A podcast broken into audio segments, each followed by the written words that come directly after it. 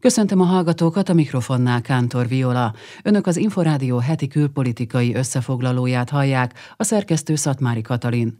Az orosz-ukrán háború legfrissebb fejleményeiről élő híradásainkban hallhatnak. Most először arról lesz szó, hogy a miniszterelnök szerint kiemelt stratégiai partnere lett Magyarországnak Azerbajdzsán.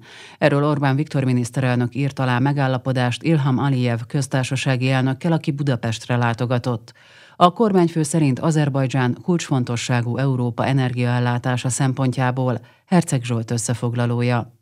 Nekünk Azerbajdzsán eddig is barátunk volt, de most egész Európa számára fontos országgá vált, mondta a magyar miniszterelnök a Karmelita Kolostorban. Mind a földgáz, mind a villamos energia, mely Azerbajdzsánból érkezik, Magyarországon kell, hogy keresztül haladjon. Ezért Magyarország ennek az új helyzetnek is nyertese lesz. Persze elsősorban Azerbajdzsán értékelődik föl, de mint szállítási útvonal Magyarország súlya is megnő, és örülünk annak, hogy Magyarország nem a probléma, hanem a megoldás részévé válik válik az európai energiállátás szempontjából. Orbán Viktor bejelentette, hogy 2027-ig megduplázzák az Azerbajdzsánból Európába érkező földgáz mennyiségét, és aláírtak egy másik megállapodást is, amelynek értelmében áramot szállítanak majd Azerbajdzsánból Európába. A kormányfő szerint a bolgárok, a románok, a magyarok vagy a szlovákok energiaipari együttműködése már nem regionális, hanem összeurópai kérdés, ezért azt várják, hogy az Európai Bizottság is támogatni fogja a szükséges projekteket. Minél több forrásból, minél több útvonalon kell energiát szállítani Európába, hangsúlyozta Orbán Viktor.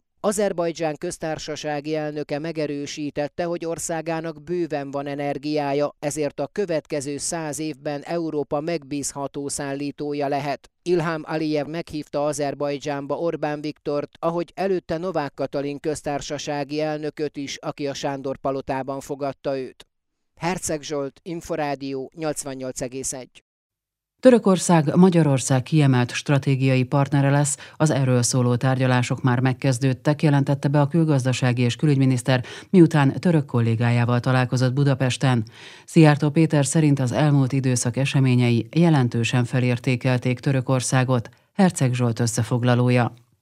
Szijjártó Péter felkérte Törökországot, hogy a béke érdekében folytassa a közvetítést Oroszország és a nyugat között. Sajnos azt kell látni, hogy a transatlanti világban, amelynek NATO tagként egyszerre vagyunk részesei Törökországgal, nagyon kevesen beszélnek, és talán még kevesebben tesznek bármit is a békéről, illetve a békével. A magyar külügyminiszter bejelentette, hogy a türk államok szervezete Nobel békedíjra terjeszti fel Recep Tayyip Erdoğan török elnök elnököt. Az Ukrajnában zajló háború során az egyetlen sikeres közvetítési kísérlet az Törökország elnökének nevéhez fűződik. Szijjártó Péter emlékeztetett rá, hogy Törökországnak a török áramlat nevű gázvezeték révén Európa energiaellátásában, illetve az illegális migráció elleni küzdelemben is kiemelt szerepe van hogyha Törökország nem tartja féken az illegális migrációt, akkor mi itt Európában egy kezelhetetlen kihívással nézünk szembe. Újságírói kérdésre válaszolva Szijjártó Péter megerősítette, hogy a magyar kormány támogatja Svédország és Finnország NATO csatlakozását, amelyek ratifikációja már februárban az országgyűlés elé kerül. Hogy sürgettem-e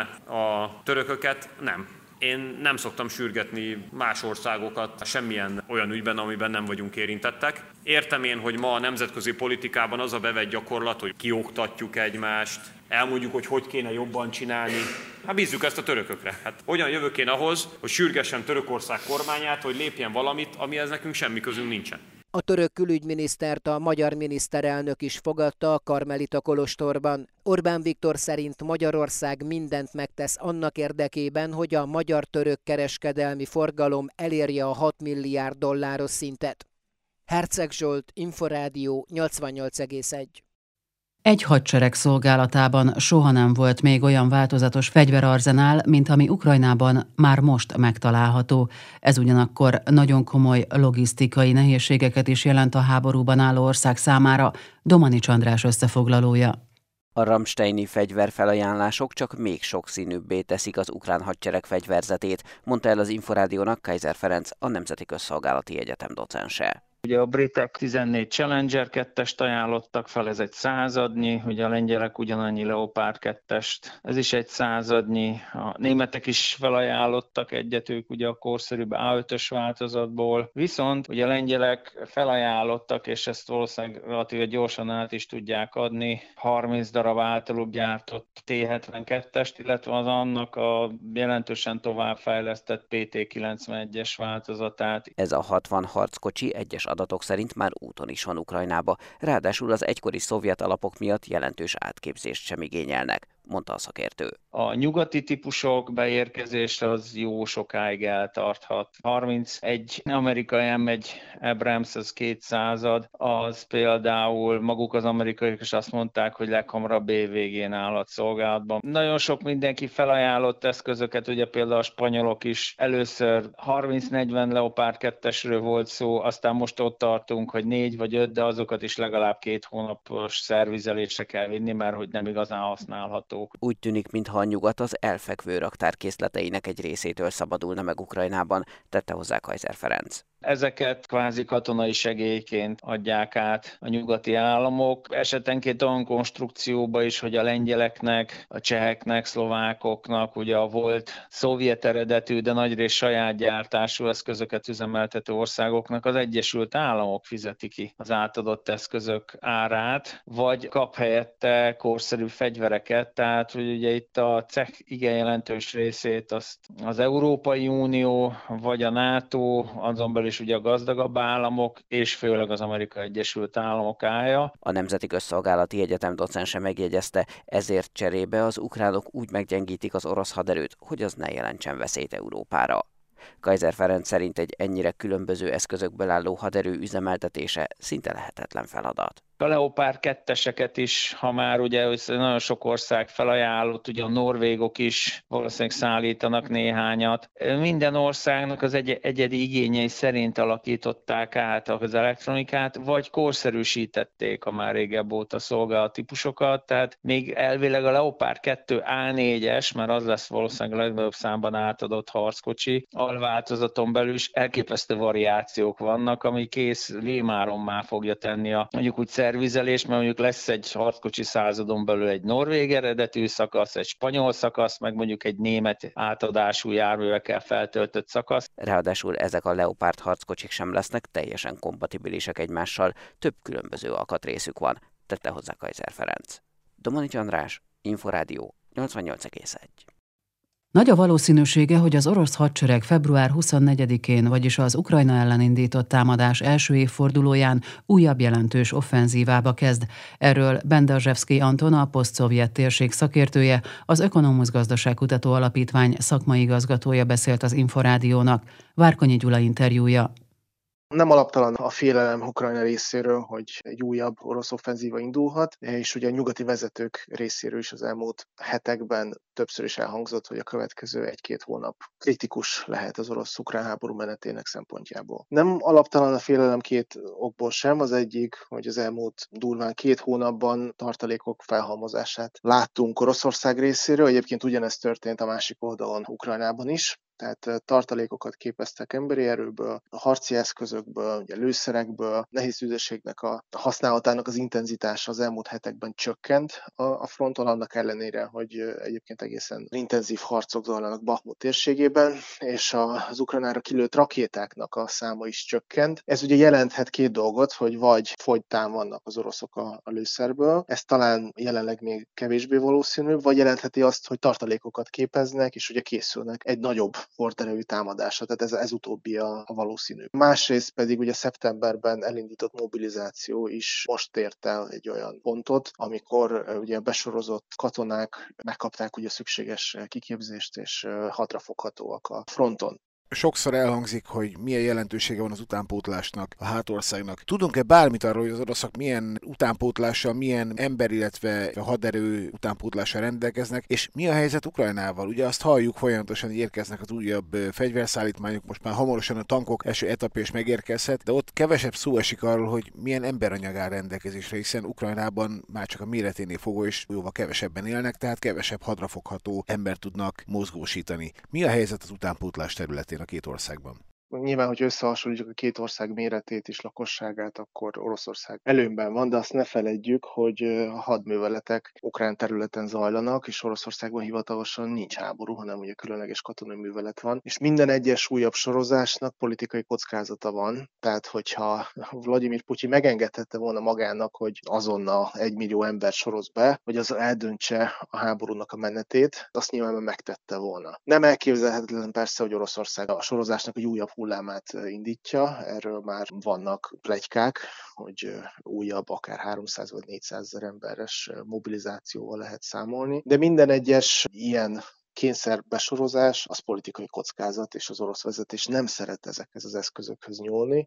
Mindemellett pedig ezeket az embereket ugye fel is kell szerelni, el kell látni felszerelésekkel, ki kell képezni, tehát nyilván ez megterheli nem csak a költségvetés, de egyébként ugye a logisztikai rendszert is. Közben ugye Ukrajnában, a másik oldalon valóban most már eljutottak arra a szintre, ahogy Oroszországban is, hogy kényszer sorozás van, tehát most már a, a sorozásnak, a mobilizációnak a harmadik hullámában tartanak, amely ebben egészen 60 éves korig is be lehet sorozni embereket. Nyilván elsősorban itt tapasztalatokkal, akár katonai tapasztalatokkal, vagy korábbi kiképzési tapasztalatokkal rendelkező emberekről van szó elsősorban, de azok az emberek, akik a háború első fél évében oda akartak menni a frontra, hogy megvédjék a hazájukat, azok már ezt megtették és beálltak az ukrán hadseregbe. Ettől függetlenül van emberanyag. Nem csak az élőerő fontos, hanem a haditechnika, a lőszerek, mindezek utánpótlása, a katonák felszerelése. Nem tudni Oroszország milyen háttérre rendelkezik, illetve mit jelent Ukrajna számára az a fegyver utánpótlás, ami Nyugat-Európából és az Egyesült Államokból érkezik. Voltak olyan félelmek, leginkább 2020 2022 őszén, hogy nyugati Ukrajna nyugati szövetségesei is kezdenek eh, kifogyni a lőszerekből, és eh, voltak becslések is, hogy a háború előtt raktárakban, tartalékban lévő lőszerek a harcok jelenlegi intenzitása mellett gyakorlatilag 2023 tavaszára elfogynak. Ám de nyilván ezt a problémát felismerték a nato tagországok is, Ukrajna szövetségesei is, és nagyban növelték a lőszergyártást. Azt is el lehet mondani, hogy 2023 végéig garantálva van Ukrajna számára a nyugati támogatás, mint lőszerekben, mint haditechnikában. A tankok valószínűleg március végén, április elején érkezhetnek meg, ugye itt elsősorban a német Leopard 2-es tankokról van szó. És ha ezek a tankok megérkeznek, közben pedig ugye elindult az ukrán katonáknak a kiképzése, ez nagyon megkönnyíti majd az ukrán ellentámadást. Ami Oroszországot illeti, azt lehet elmondani, hogy Oroszország is rendelkezik olyan kapacitásokkal, hogy felpörgesse a fegyvergyártást és a lőszergyártást. Ott is megmutatkozott a lőszer elfogyásának a félelme, vagy a veszélye. 2022 vége felé alaposan csökkent is a lőszer felhasználásnak az intenzitása, de a szintén Oroszországból érkező források, hírek azt mutatják, hogy növelni tudták a lőszereknek a gyártását, tehát valószínűleg hosszú távon ez a probléma nem feltétlenül fog fennállni. Ezzel párhuzamosan a modern jellegű harci eszközök, a modern jellegű precíziós fegyvereknek a gyártásában mindenképpen problémákat vagy hiányt tapasztal Oroszország, hiszen a hozzájuk szükséges alkatrészeket egymaga nem tudja legyártani. Itt arról van szó, hogy egy modern precíziós rakétában akár száz különböző beszállítónak a, az alkatrésze is szerepelhet, és ugye ezeket Oroszország különböző forrásokból szerezte be. Ez most a szankciók miatt jelentősen megnehezült. Nem mondom, hogy ellehetetlenült, de ugye ennek van egy jelentős felára, egyrészt, másrészt nyilván a legyártási sebességet és a kapacitásokat, a mennyiségeket is erősen érinti, tehát precíziós fegyverekben Oroszország hiányt fog érezni, a hagyományos jellegű lőszerekben, vagy nehéz tüzőségi lőszerekben valószínűleg nem lesz problémájuk, a gyártást növelni tudják, Bendazsevszki Antont, a posztszovjet térség szakértőjét, az Ökonomusz Gazdaságkutató Alapítvány szakmai igazgatóját hallották. Három évvel a Brexit után a britek többsége már bánja, hogy kiléptek az Európai Unióból. Az azóta is megoldatlan problémákról Gálik Zoltán, a Corvinus Egyetem nemzetközi kapcsolatok tanszékének docense nyilatkozott az Inforádiónak.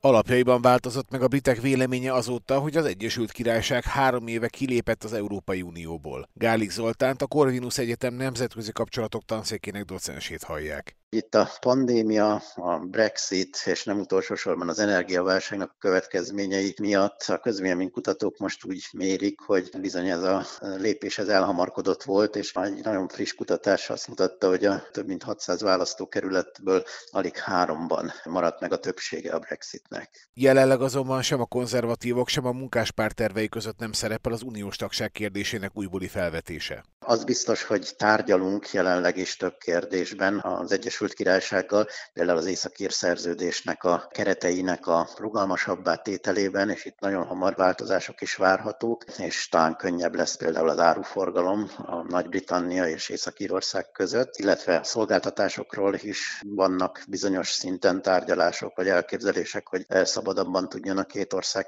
ezeken a területeken együttműködni. Skócia 2014-ben még úgy döntött, hogy része marad az Egyesült Királyságnak, ám a Brexit óta ez az álláspont is változóban van. Ahhoz, hogy új népszavazás legyen, ahhoz mindenképpen a brit parlamentnek a hozzájárulása kellene, és törvényt kellene alkotni. Viszont ezt ugye a skót kormány a legutóbb éppen egy pár hónappal ezelőtt megpróbálta döntésre vinni, és egy bírósági ítéletet ért el, azzal, hogy megkérdezte a bíróságot, hogy valami egy döntő népszavazással lehetne a Westminster nélkül is jövő szeptemberben népszavazást tartani a függetlenségről. Végül is a bíróság azt mondta ki, hogy nem, nem lehet, úgyhogy ez most nem egy járható út. A skót kormányzó pártok erre úgy reagáltak, hogy a következő választáson olyan programon indulnak, amelyben szerepel a függetlenségi tárgyalások megindítása, így ez lényegében egy népszavazás lenne. Várkonyi Gyula, Inforádió 88,1. Az FBI házkutatást tartott Joe Biden amerikai elnök nyaralójában, ahol a hatóságok minősített iratokat kerestek. A demokraták megpróbálják az esetet bagatelizálni Donald Trump hasonló vétségéhez képest, míg a republikánusok célja egyenlőségé lett tenni a két ügy közé, mondta el az Inforádió által megkérdezett Amerika szakértő. Domanics András beszélgetett Magyarics Tamással. Tulajdonképpen ez egy folyamat, három hónap ezelőtt kezdődött az egész történet, amikor még a kongresszusi választások előtt az FBI, vagy a Nemzeti Levértár, vagy Joe Biden ügyvédei fölfedték azt, hogy minősített iratok vannak Joe Biden volt hivatalában, illetve volt lakóhelyén. Azt akkor nem publikálták, de később ebből ügy lett, és úgy tűnik, hogy kiterjesztik ezt a vizsgálatot most már Joe Biden különböző lakóhelyeire is. Tehát ilyen szempontból lehet egyfajta folyamatosságot tudok látni abba, hogy a Delaware hétvégi házába vagy otthonába is most már a kutatás kiterjedt. Persze a kérdés az, hogy ennek mennyi a, az úgynevezett PR jelentősége, vagy pedig mennyi igazságtartalma van annak, hogy akár itt is lehetnek iratok, de hát nyilvánvalóan olyan politikai nyomás nehezedik az igazságügy minisztériumra, hogy most már Bidennek az összes lakóhelyét átvizsgálják. Joe Bidennek van mitől tartania? Különös tekintettel arra, hogy ugye az elődje Donald Trump otthonában is találtak bizalmat hatalmas iratokat, tehát gyakorlatilag ugyanilyen eljárás folyik az ex-elnök ellen is. Demokraták azt mondják, hogy a kettő között ez nem lehet egyenlőségjelet tenni, mert sokkal kevesebb iratról van szó, ezen kívül elképzelhetően ezek az iratok úgy kerültek oda, hogy Biden nem tudott róluk, persze hát ez eléggé hihetetlen dolog, de Biden azzal védekezett, hogy nem tudott arról, hogy az iratok hogy kerültek mondjuk a garázsba, és hogy kerültek az otthonába, míg Trump esetében feltetten tudatosan vittek ki sokkal nagyobb mennyiség iratot. A másik oldalon viszont a republikánusok azt mondják, hogy független attól, hogy most öt doboz iratot találtak, vagy öt darab iratot találtak. Az elv az, hogy iratokat egy bizonyos szinten fölül nem tárolhat a, a saját otthonába senki sem. Erre törvény szabályozza az elnököket, de az igazság az, hogy ez a törvény egy kicsit gumicsontszerű, feltetően ezek után valószínűleg valamilyen módon átvizsgálják ezt a törvényt, szigorítják, vagy nem, de feltető az is, hogy a republikások ezt egy politikai fegyverként fogják felhasználni, elterelve Trumpnak a márelágói otthonába talált iratokról szóló íreket, illetve egyenlőség jelet tesznek a két eset közé, és ezzel úgymond kifogják a szeret a demokraták vitollájából, de végül is ezekből egyik párt se tud talán egy olyan politikai tőkét kovácsolni, amivel ellenfélnök jelöltjét tudja olyan helyzetbe hozni, hogy az hátrányszer legyen a másikkal szemben. Joe Biden amerikai elnöknek van mentelmi joga, tehát amíg hivatalban van, addig védett? Igen, ő hivatkozhat az úgynevezett executive privilege-re, és nem köteles akár megjelenni vizsgálóbizottságok előtt, de a vizsgálóbizottságoknak a fölállítása nem csak erről szól, mert a republikások egy olyan vizsgálóbizottságot akarnak létrehozni, amely a kormányzatnak a különböző kormányszerveket, mint fegyverként a másik párt ellen használó gyakorlatát próbálják exponálni. Tehát inkább nem arról van szó, hogy Joe Biden személyesen ezekbe az ügyekbe érintettem. A republikánusok azt próbálják minél hangsúlyosabban exponálni, hogy a demokraták az igazságügyi minisztériumot, az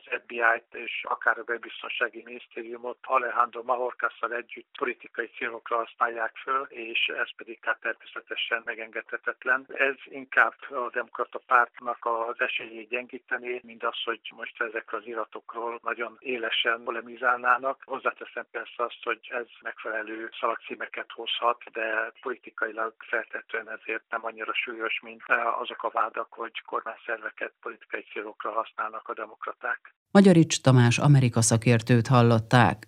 Magasan repülő megfigyelő léggömböt észlelt az amerikai légtérben az Egyesült Államok légvédelme.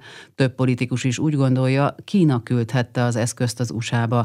Csiki Varga Tamás, a Nemzeti Közszolgálati Egyetem Stratégiai Védelmi Kutatóintézetének tudományos főmunkatársa szerint nem véletlen, hogy a léggömbről épp most az amerikai külügyminiszter kínai útja előtt jelentek meg híradások. Varga Mónika interjúja. Ilyen megfigyelő léggömböket a 18. század vége óta használnak különböző célokra, és hát nyilván különböző technológiai kifinomultsággal. Az első időszakban ez még csak egy valóban egy hőlégballon jellegű eszköz volt, amivel embert kellett felküldeni, szabad szemmel vizsgálódtak a frontvonal, vagy mondjuk a tüzérségi állások felderítése szempontjából, és az egésznek az első világháború környékén volt a, a csúcs időszaka. Utána a repülés, illetve az egyre magasabb légköri rétegekbe való eljuttatása a technológiának, az gyakorlatilag ez kiváltotta, tehát ritka az, hogy ilyen eszközöket tömegesen alkalmaznának. Az alkalmazásnak a lényege az az, hogy különböző szenzorokat, tehát ez lehet vizuális képi, vagy valamilyen jelfelderítő, vagy több spektrumon is vizsgálódó szenzorok vannak fel erősítve gyakorlatilag egy ilyen ballonra. Ugye a beszámolók szerint az a mostani, ez méretében azért egy elég nagy, tehát ilyen három busz nagyságrendű vagy méretű eszközről számoltak be az amerikaiak. Erre nyilván fölfér viszonylag sokféle szenzor, és hát az információkat továbbító eszköz, de alapvetően az megosztott információk alapján a vélekedés, hogy ez mondjuk egy szatelites felderítéshez képest nem tud érdemben komolyabb vagy, vagy részletesebb információt biztosítani. Tehát egy kicsit már elavult technika? Mondjuk azt, hogy költséghatékonyság szempontból esetleg indokolható, mert nyilván szateliteket egészen más költségvonzattal lehet feljuttatni, illetve azokat ki kell juttatni az űrbe, ez a stratoszférába található, ez a, a ballon nagyot közlekedik, és a beszámolók szerint évek óta észlelnek időnként ilyen típusú megfigyelő berepüléseket, de a tömeges alkalmazásnak nem látom egyelőre, vagy legalábbis az én szemszögömben nincsen legitimáló tényezője. Több amerikai politikus is a kínaiaknak tulajdonítja ezt a megfigyelő léggömböt. Mit gondol, ki küldhette Amerika fölé ezt az eszközt? Nincsen okom megkérdőjelezni, hogy, hogy a kínaiak lehettek. Nyilván valaki, aki ellen érdekelt, és az amerikai akár infrastruktúra, kritikus infrastruktúra, vagy katonai létesítményeknek a felderítésében igyekszik ezt használni. Ugye a hidegháború alatt a Szovjetunió és az amerikaiak is alkalmazták ezt a típusú technológiát, aztán nyilván ott is a megfigyelő repülőgépek és a, a szatelitek ezt jelentős mértékben kiváltották. Az, hogy éppen most jelentették be, hiszen arról is vannak beszámolók, hogy azért ezt már követik egy ideje, és Kanada fölött is látták már korábban, tehát nem így hirtelen előkerült a semmiből. Annak inkább a politikai üzenetét vélem felfedezni, ugye a Blinken látogatás előtt egy kis nyomásgyakorlás, egy kis felturbózás az érzelmeknek, indulatoknak, és akkor ebből majd vissza lehet venni egy sikeres találkozóval, ahol kiállnak a feszültségek enyhítése mellett. Csiki Varga Tamást a Nemzeti Közszolgálati Egyetem Stratégiai Védelmi Kutatóintézetének tudományos főmunkatársát hallották. Önök az Inforádió heti külpolitikai összefoglalóját hallották, a szerkesztő Szatmári Katalin, a műsorvezető Kántor Viola volt. Viszont hallásra!